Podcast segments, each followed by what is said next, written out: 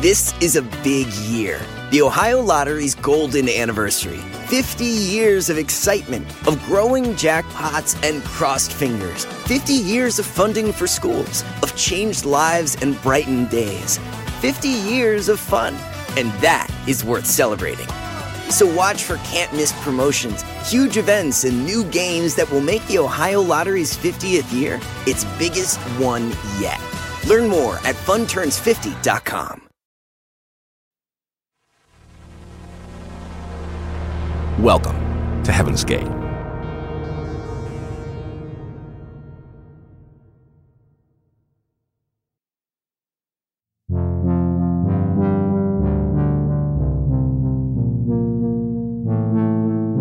Hi, Heaven's Gate listeners. You probably don't know me, but my name is Jenna Weiss Berman. I'm the executive producer of this show and the co creator of Pineapple Street Media.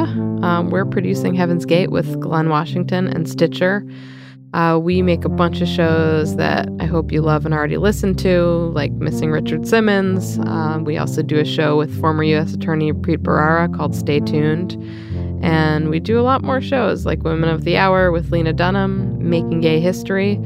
So if you're looking for a podcast, check those out. Uh, but for now, let's focus on this podcast because I'm not here to talk about those shows. I'm here to talk about Heaven's Gate. This week, we're doing something pretty special. Taking a week off the bigger story, and instead, we're diving into the story that made me really excited to work with Glenn Washington as the host of this show. Glenn's already told you a bit about how he grew up believing in a kind of end times Christianity, but there's a lot more to it. And a lot of you have emailed us and asked to hear more about Glenn's story, so this week I'm going to ask him some questions.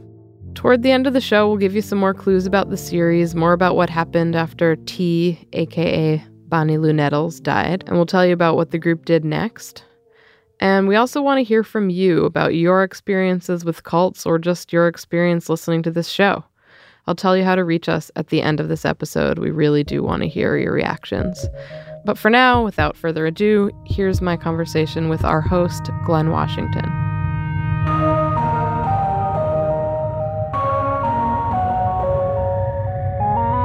I'll tell you who I am. Ti and Do, whatever they want to call us. Whether or not you believe is up to you. You, you. We all have to deal with demons. We're trying to teach you how to prepare yourself.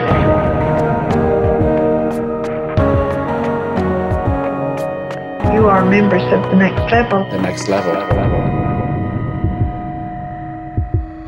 All right, Glenn, Yes, I'm psyched to talk to you. I'm psyched to talk back. awesome. Um, a big part of why we wanted to have you host this show and why we're so excited you're doing it is um, because you sort of had similar experiences growing up to Heaven's Gate. Maybe not exactly the same. Can you tell me what's your earliest memory from being at church? Everything that we ever did was kind of connected to a church. I think my very earliest memories, what they would do is this uh, this torture chamber for us every week, and that the kids, even as a, as tiny kids, you had to be quiet for two and a half hours. And so I remember being on a blanket on the ground and having the dirty look being shot at me, you know, that I was making some kind of noise, some kind of little kid noise I was not supposed to be making.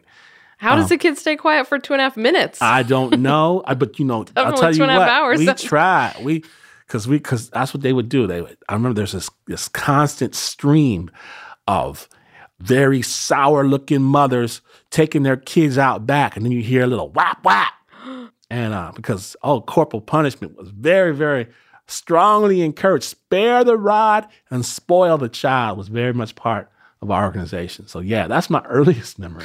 wow, that's not such a good memory. Can you tell me a little bit about how the idea of the like apocalypse or the second coming or whatever you want to call it affected your worldview when you were a kid? You know, there are several recordings of Herbert W. Armstrong preaching. And I was surprised by one recently. And all of a sudden, I hear that voice from the past. And I felt like a kid in those folding chairs in that rented hall.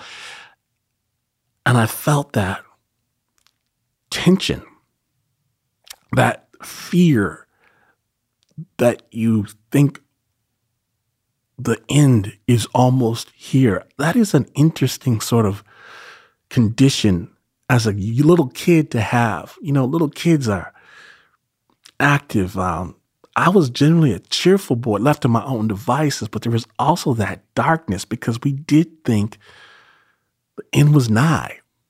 No joke. I know it sounds crazy, but we thought we didn't have much longer on this earth. I'm not going to lie and tell you I understood a lot of what Herbert W. Armstrong was going on about. But he used a lot of scary language. That's what I remember most. And he was uh he was an ad man from way back. And so on the TV show that he had, there was this picture of the beast in Revelation. And this was early days. This is before, you know, computer graphics were a big thing, but he had computer graphics that animated this beast coming out of the ocean that was going to bring destruction on the place. And I remember that, good Lord, there was a woman riding astride the beast, and he had several heads and the feet of uh, elephant and dragon. It was just all kinds of stuff that was happening. It's scary when you go to bed at night as a eight year old boy and wake up screaming, the beast is here. I guess they had done their job. yeah. Um, how did your family join the Worldwide Church of God, and what like what were your parents' upbringings? What were they kind of seeking that brought them there? My first impression of the Heaven's Gate story is that I know these people. That there is a certain type of person that is a seeker spiritually. This search for meaning in their lives consumes them, and those people were the people I grew up with. My parents came across a, a guy named Herbert W. Armstrong, who, too, thankfully not to the extent of Heaven's Gate, preyed upon people who were genuinely seeking answers. And it's a shame. I really don't quite get it to this day. Um, it's very odd. My parents are both very religious, but they grew up in the Church of Christ, and that was more akin to sort of a, a black Baptist sort of organization, though it wasn't um, Baptist, but it was kind of like what you would associate with that sort of a Black Baptist tradition.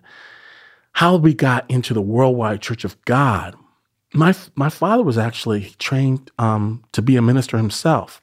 I think what it is is that there, you know, when you really get down to it, there's a lot of wacky beliefs on all sides around there. And if you are a firm believer in the Bible, it's really easy. It's a good trick, actually. It's kind of a parlor trick to say, oh, you believe in the Bible, huh? Well, did you know about this? Mm-hmm. Did you know about that? And oftentimes I'm like, oh boy, there's so many of these that like oftentimes that, that can really strike people who maybe they, they're strong believers in whatever it may be, but maybe they haven't read that book. That's a big book. Mm-hmm. And it's in kind of archaic text. One of the things I think that was interesting about our growing up is that they kind of seeded their own downfall in that they made the youngsters essentially memorize the book. As a youngster, I was memorizing the Bible, huge passages of it. Mm. And you can only really do that, I think, when you're tiny, when you're little. Mm.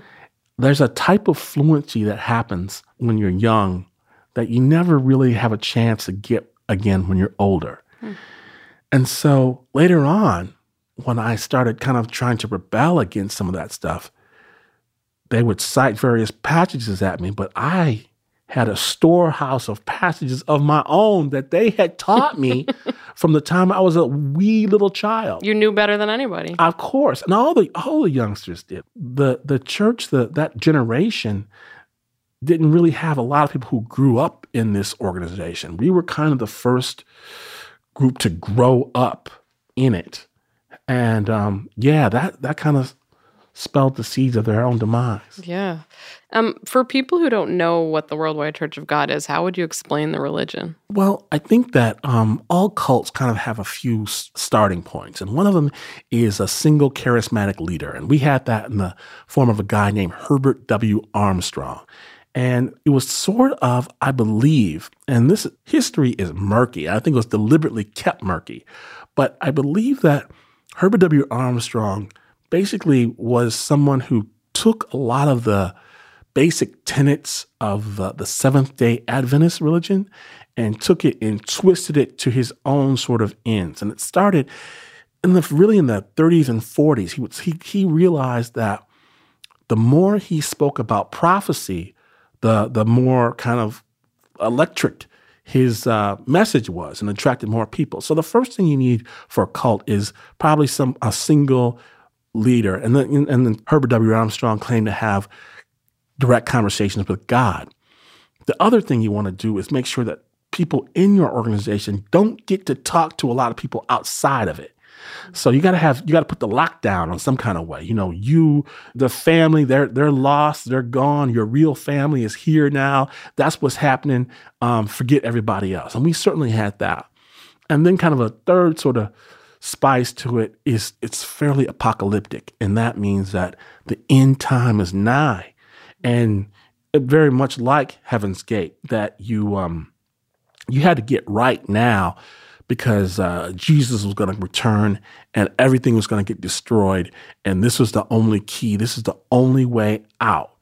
And you mix those things up together. You mix them up in various different types of formulas. But that's generally, from my experience, what a cult is made of. How long were you a member of this cult? I was a true believer. I was I I had some issues on the edges, but I thought that generally this was the truth until my late teens. Wow. I was a believer. I'm, I wasn't someone on the outside looking in, which to me right now is just stunning that I would cede so much of myself and my personhood to an organization.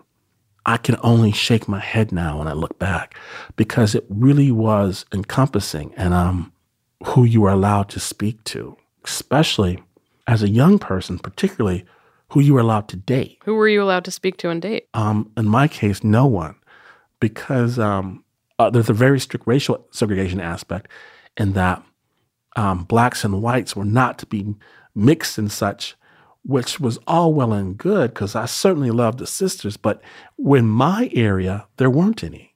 Mm. Were you the only black family? Yes. Oh, wow. And on the Grand Rapids, Michigan area, um, for a long time, we were the only black family, and then there was one or two more. Unfortunately, they had sons as well, so it wasn't.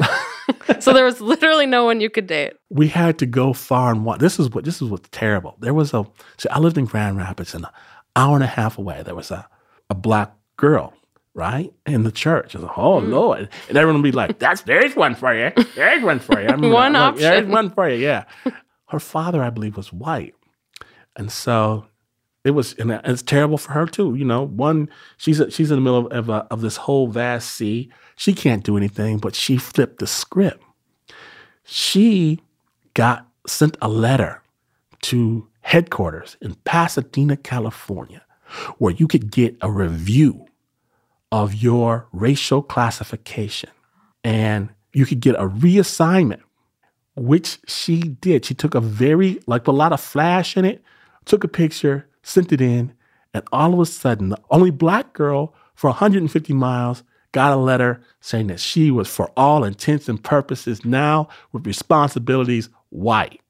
Oh my God. Yep. Wow. So would you say it was a white supremacist vibe? I, there's there's a lot of white supremacist elements of it. Yes, mm. absolutely. Um, there's something called the curse of Ham. Um, Noah had three sons in the Bible Shem, Ham, and Japheth. And according to this theology, Shem was the progenitor of the white races, Ham was the progenitor of the black races, and um, Japheth of the Asian, because there's only three, you know, there's only three only races. Three races yeah. and so, but Ham was cursed, and his curse was apparently his skin color. Wow. Now they don't say any of this in the Bible about him being cursed with black skin, but that was that's an old theology and it didn't wasn't invented by our organization. It comes from slavery days, but it was very heavily adopted um, and believed by a lot of people. So, what do you think drew your parents, I your just- yeah. your black parents, don't- to a kind of white supremacist cult? I don't know. I do not understand what black folks were doing. And there was not, it wasn't just my parents, actually. Um, there were other black families um, in this organization. At some point, there was actually a segregated, like all black services somewhere. In a lot of ways, you know, that mirrored America. yeah. Um, you know, just like with Heaven's Gate, they were um, very interested in UFOs at a time when America was interested in UFOs. I don't think that in the racial aspect of my organization, and largely mirrored kind of the racial attitudes of the time. And I was living in a very rural area as well. Yeah, it was uh, it was wild. Okay, there's quite a bit more to this interview, including Glenn talking about how far he thinks he would have gone for his religion slash cult. But first, we need to do a little business. Back in a minute.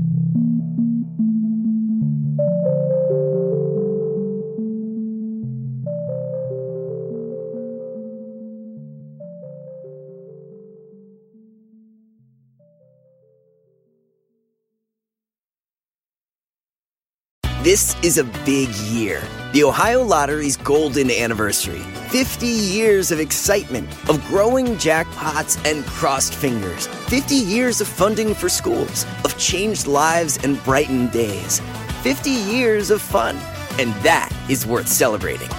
So watch for can't miss promotions, huge events, and new games that will make the Ohio Lottery's 50th year its biggest one yet. Learn more at funturns50.com.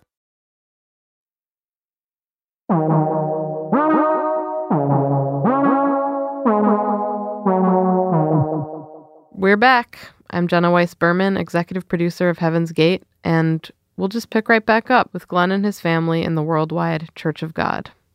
Do you know how your parents first found out about the group? Yes, the founder, Herbert W. Armstrong, he was multimedia before multimedia was cool. He had a, um, a radio show, a TV show, a magazine.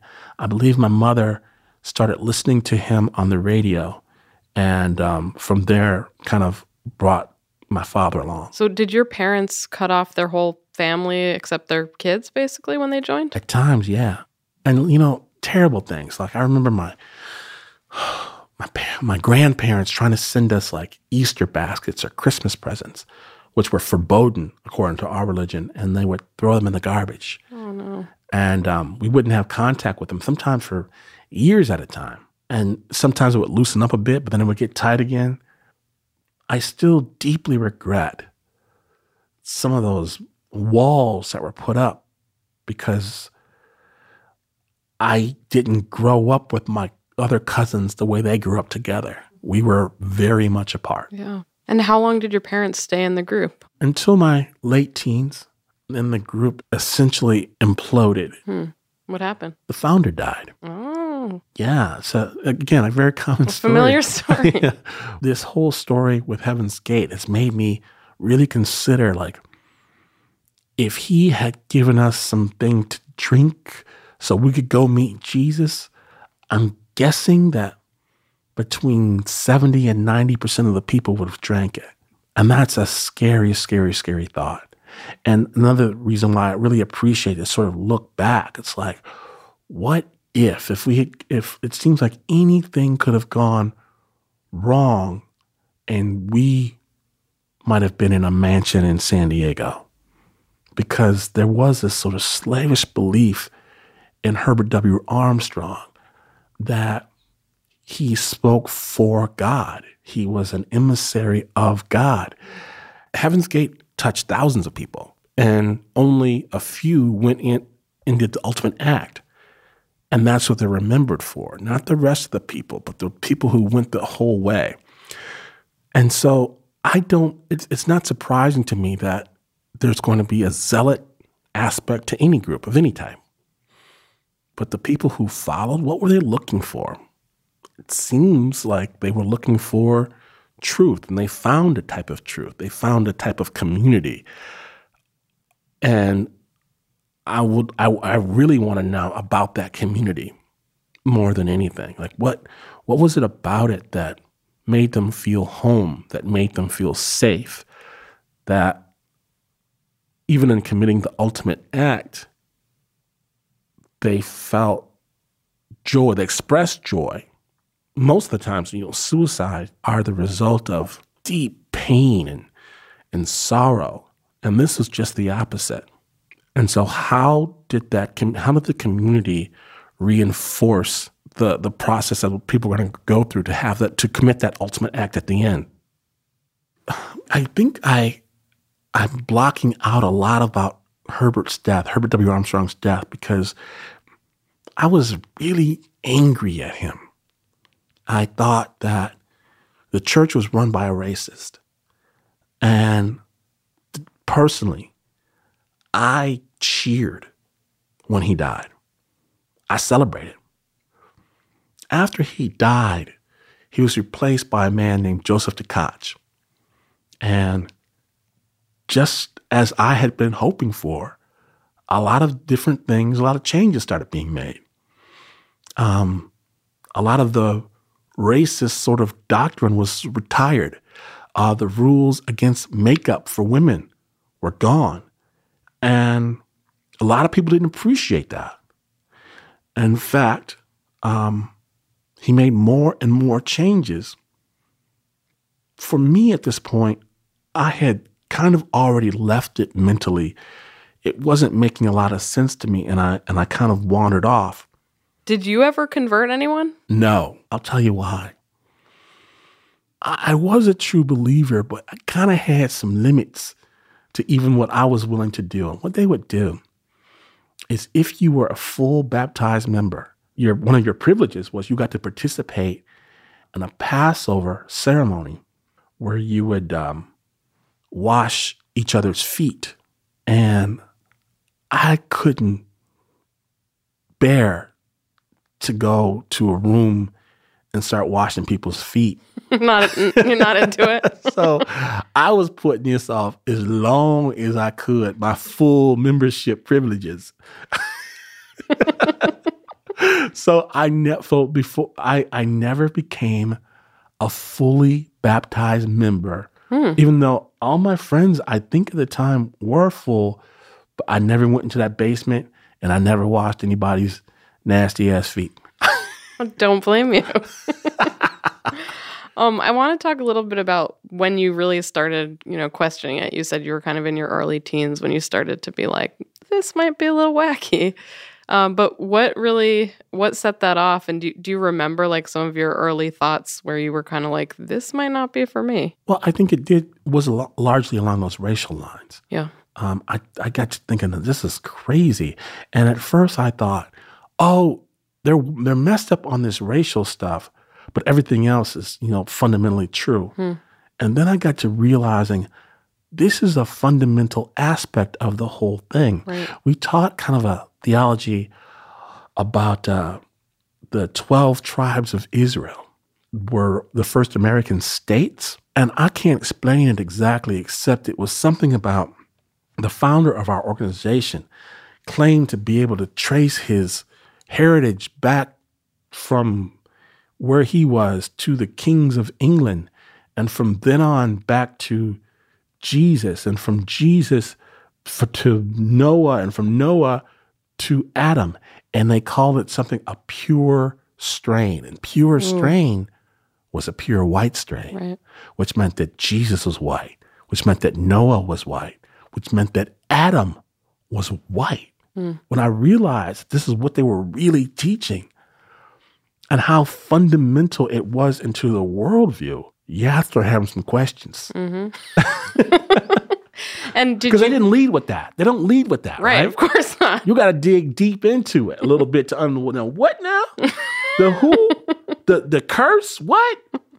so, do you remember telling your parents? That, oh yeah, my yeah. my father was with me actually. I remember my father actually helped me write a sort of biblical research paper that we sent in to Pasadena, California, mm. to the head poobah, whatever it was, and we got some, you know, some little shiftless, ridiculous letters back. But we were, there was like a, a, a few people in the church that were trying to change the doctrines and, and, and you'd find other people who agreed with you and you'd, you'd communicate with them. It's not like today when you have the internet and it was just so easy. No, no, no. You had to write a big letter and you had to go to the to the library and get copies of that letter and then fold it up and and send it to somebody. And maybe in two or three months you might hear something back. It was like this whole underground thing within the organization. So, what did your letter say? It basically was literally almost a research paper saying this doctrine of white whateverness doesn't make any sense mm. according to this book because one of the things our church always said is you can always go back to the book. You can go back to the book. The book will prove itself. And you had it memorized. Right. and that's a thing too. They I did have it large sections of the Bible and things memorized. Somebody might want to want to cite a passage. Well, oh, really? Well, let's mm. keep going. What does it say next? Yeah. Don't try to confuse this question because I got you, baby. You're like, you, you, think you know more than right. me? right. But because in, in, in putting all that together, the Bible says a lot of different things. But the conceit or the concept of race it wasn't really invented mm-hmm. then. Yeah. Um, it can be overlaid with it. And here's one thing, too. It struck me so hard. There's a passage in the Bible, and this is this is used um, in our own history against um, black folks too. But there's a passage in the Bible that says that um, it is okay for a master to beat a slave as long as the slave is able to get up in three or four days. Then it's cool. Now, if you if the slave dies, that master can be held responsible. But if he's if he's beaten to the point where he can get up in a few days, well, that's his business, and it tells you why. It says because the slave is his property. Hmm. And this is this passage was been used very regularly by you know our country, by people that the the founding fathers and such by building you know the institution of slavery into um, the Americas. This was cited Mm. This is a this is a this is forgiveness and in the Bible. And I tried various ways to read this differently. Okay, um, maybe it doesn't apply to black people specifically. Okay, that's well and good. But I don't think other people should be slaves either. I don't think that people should be given license to beat other people. And I especially don't think it should happen because they are property. Mm-hmm. Women are, are given away as concubines or wives or whatever you want to call it. This is in there, and people will say, well, that's the Old Testament. Things change in the New Testament.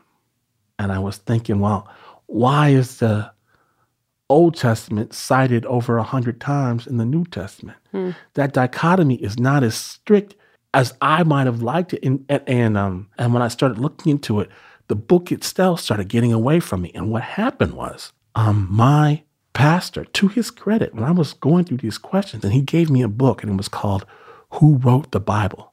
Hmm. He gave it to me. And I read it, and I read it again, and I never went back. Hmm.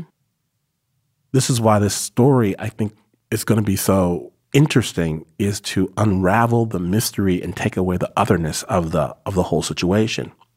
It looks so foreign from a distance, and I hope I'm hoping that the closer we get to it, the more pedestrian it looks.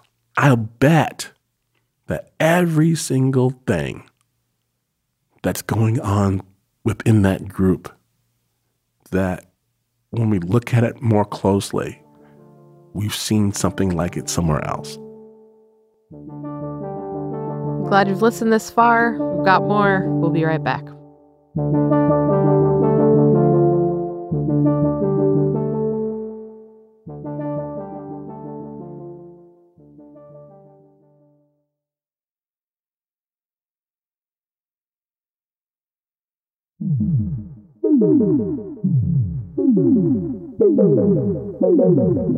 Hey, it's Jenna. I'm back with Glenn Washington, and I wanted to hear about where Glenn and his father are spiritually now. So it sounds like your dad kind of supported you writing this letter. Oh, my father did. He thought too. Again, it seems weird that we were in this cult in the first place, but my father, I, he's not like a like a Tom or anything like that. Um, I, we have very different beliefs in that in the Bible, but he thought that was fundamentally flawed. What is his spiritual life like now? My father is a cult of his own.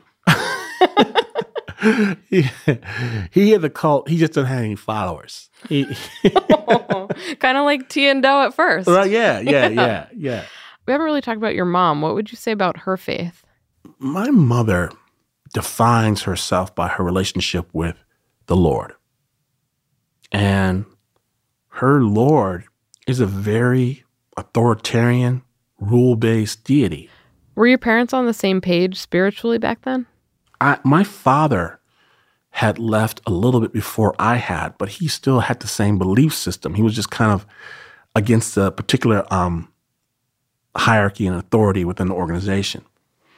My mother was still very, very devout within that group. And what neither of them understood was that I just didn't, I wasn't just leaving the group, I was leaving the belief system. And, you know, so when they would try to talk me one way or another, they would use the Bible or the beliefs or whatever as some sort of starting point, and that's just not where I was. So it was very difficult when we didn't have any sort of common ground and belief to even have a discussion about why I left or why I wasn't going, or why later on when I would go back sometimes really to see my friends. I would just say, hi, you know, just go by to a to an event or something like that. And my father thought, well, these people are you know, they're evil and corrupt. And my mother's like, glory be. And I'm not here for any of this stuff. I'm here to see Craig. I'm here to see what's up with Christy. And I don't believe any of this stuff. I just grew up with these people. So I wanted to stop by and say hello. And what is your spiritual life like now? My spiritual life is um let's just call it open. If I this might sound self-serving, but I think that what I love so much about story and hearing other people's story and telling my own is that it's the closest thing that we have to magic. And it's the best way that I know to connect to someone else's divine is by hearing their story. It's like telepathy and everything getting in their head. When you hear a story and you feel like you've had someone else's experience, I think that you're sensing some aspect of the of the divine. And I can't go beyond that through some sort of spiritual interpretation. But if I have a religion, it's based on that and that empathy of narrative. I want to find me. I want to find an alternate me. I want to see, for, because my own background has been so touched by really religious charlatans, re- religious uh, malpracticers, malfeasers. And I, I'm so, in a way, grateful to have found um, my way eventually out of that. And I know that it was probably the difference between finding my way out and finding my way trapped is just a gossamer thread. It's a slight wind, it's a butterfly's wing beat from being in a situation where I know I was trapped in a situation where I felt I feel more free. And so for me, this whole journey is an unwinding where I can go back and see okay, what if I had turned right instead of left? Could I have been in an organization like this, and and and how how would I have responded? What's interesting is that I don't have the sense of these people being as much an other as our community at large does, because I know I have it on very very good authority because of my background that I'm not another. I did grow up in an organization that was apocalyptic. And thank goodness that we didn't have to put on tracksuits. Thank goodness that's not how we went out. But I could see it happening. And so I want to kind of revisit the every single aspect of this. The is something that I'm really intimately interested in. And um, yeah, see the other Glynn. All right, that's my conversation with the one and only Glynn Washington, the host of Heaven's Gate. Glynn also hosts a really awesome storytelling show called Snap Judgment and uh, another show called Spooked. So you should check those out. And I promise it's not the last time we'll talk about his personal experience in the show, but it was nice to just take a minute to focus there. Coming up in the series, we've got cross country road trips, voices from the heavens, and a very uncomfortable meeting in San Clemente, along with phone calls and grandmothers, and a very touching love story. I can't wait for you all to hear this season, but also, I want to ask you for your help because as the show has gotten out there and you've been listening on Stitcher or Apple Podcasts or wherever else you've been listening, some of you've been sharing your own stories with us about things that you've personally been through. Here's just one example. One of our listeners, Joyella Cooper, wrote on our Heaven's Gate Facebook page about hearing how Glynn first encountered the news about the suicides. Here's what she said The story you told of hearing about Heaven's Gate in a bar and feeling like you couldn't move, I know that feeling. I felt exactly the same way as I watched the compound of Waco burn. I was born into a cult with a leader much like David Koresh. Again, thank you for this, and thank you for putting words to a feeling I hadn't been able to put words to. Thank you for that, Joyella. And if you have a personal story related to Heaven's Gate or something like it, what happened? What made you join? What made you leave? How do you tell the story when you're getting to know somebody? What haven't you figured out about it yet? What do you still wonder? You can email us your stories at feedback at heavensgate.show, and we'll gather some of them for a future episode. Or better yet, you can leave us a voicemail at 619 354 0180. Please let us know if it's okay to share your story with the audience, and that's it. Heaven's Gate is back next week with a whole new episode. Here's a glimpse of that. Testing. This is do do do do do. But I was like, I don't care what you thought. I really don't. My mom died, and I should have been there when she was sick to, to hold her hand, to tell her I loved her, to whatever I needed to say. That was my right. And they stole that from me. The doctor told her that she had cancer throughout her whole body. And how, how Ti said back to the doctor, You have no right to say that because you don't know. I wish they had given me their stuff because I would have burned every bit of it. It is impossible to miss a person with a tumor in their eye and then having their eye removed. Members of Heaven's Gate have to come to, to grips with the fact that their God is dying. As far as the, the world is concerned, she's still alive.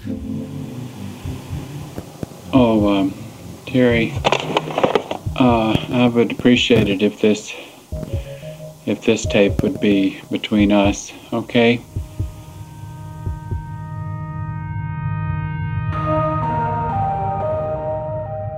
Heaven's Gate is produced by Stitcher in collaboration with Pineapple Street Media.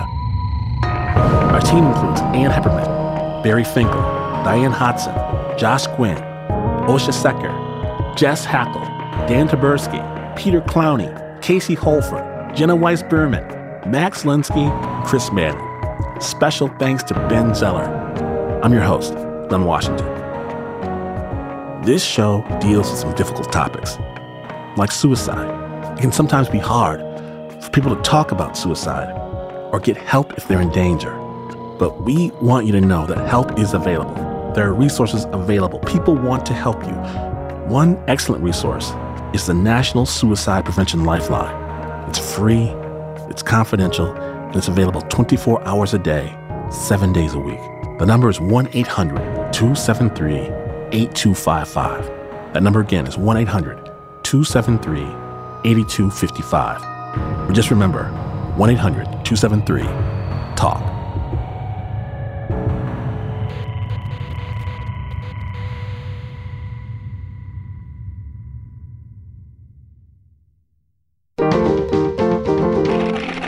Stitcher. I don't know, but you're supposed to get the point. This is a big year. The Ohio Lottery's golden anniversary. 50 years of excitement, of growing jackpots and crossed fingers. 50 years of funding for schools, of changed lives and brightened days. 50 years of fun. And that is worth celebrating. So watch for can't miss promotions, huge events, and new games that will make the Ohio Lottery's 50th year its biggest one yet. Learn more at funturns50.com.